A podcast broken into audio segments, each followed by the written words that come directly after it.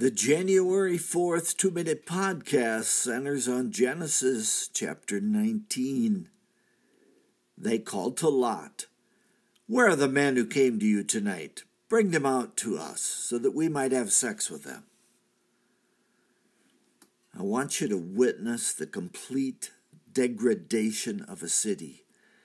It doesn't happen with the suddenness of thunder.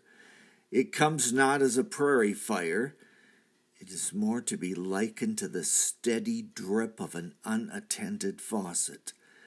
The repairman was never summoned, and the annoyance eventually becomes a torrent, bringing ruin to the entire structure. So it is with a country.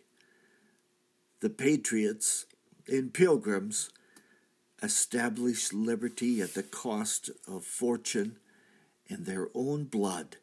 The children thrive in an environment of freedom and prosperity. Affluence grabs at the soul and becomes a god.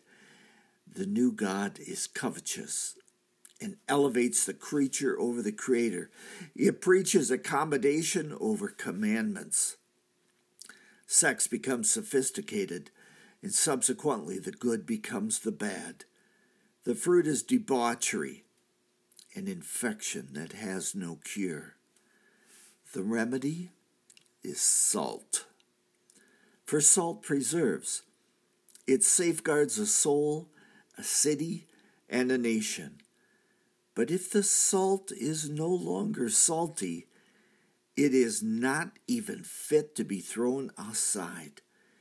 Your duty today is to sustain, uphold, preserve, and defend in the name of Jesus, for righteousness exalts a nation.